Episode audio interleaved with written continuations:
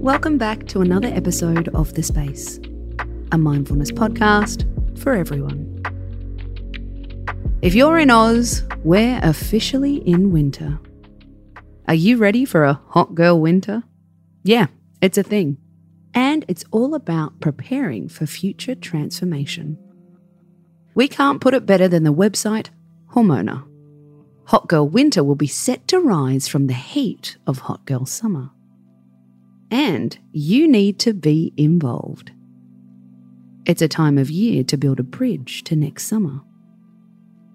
It's about building on your well being. It's about enjoying a time of contemplation, planning, and mental clarity. It's about looking to the future while not judging who you are now. So, how does this show up in your own life and mind? Think about what made you feel good in summer. What made you feel proud? What made you feel accomplished? Now, how can you sustain it and build on it? How can you continue to feel like your best self within the limitations of winter?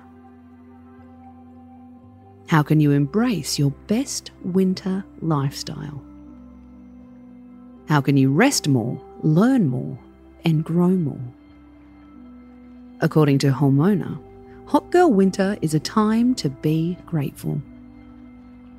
The simple goal is to focus on what makes your life better and happier, and then build on it.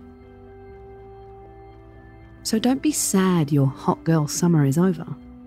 You can become a part of a whole new internet movement. You might have to wear a few more clothes, but you still unveil a lot about yourself. Space out.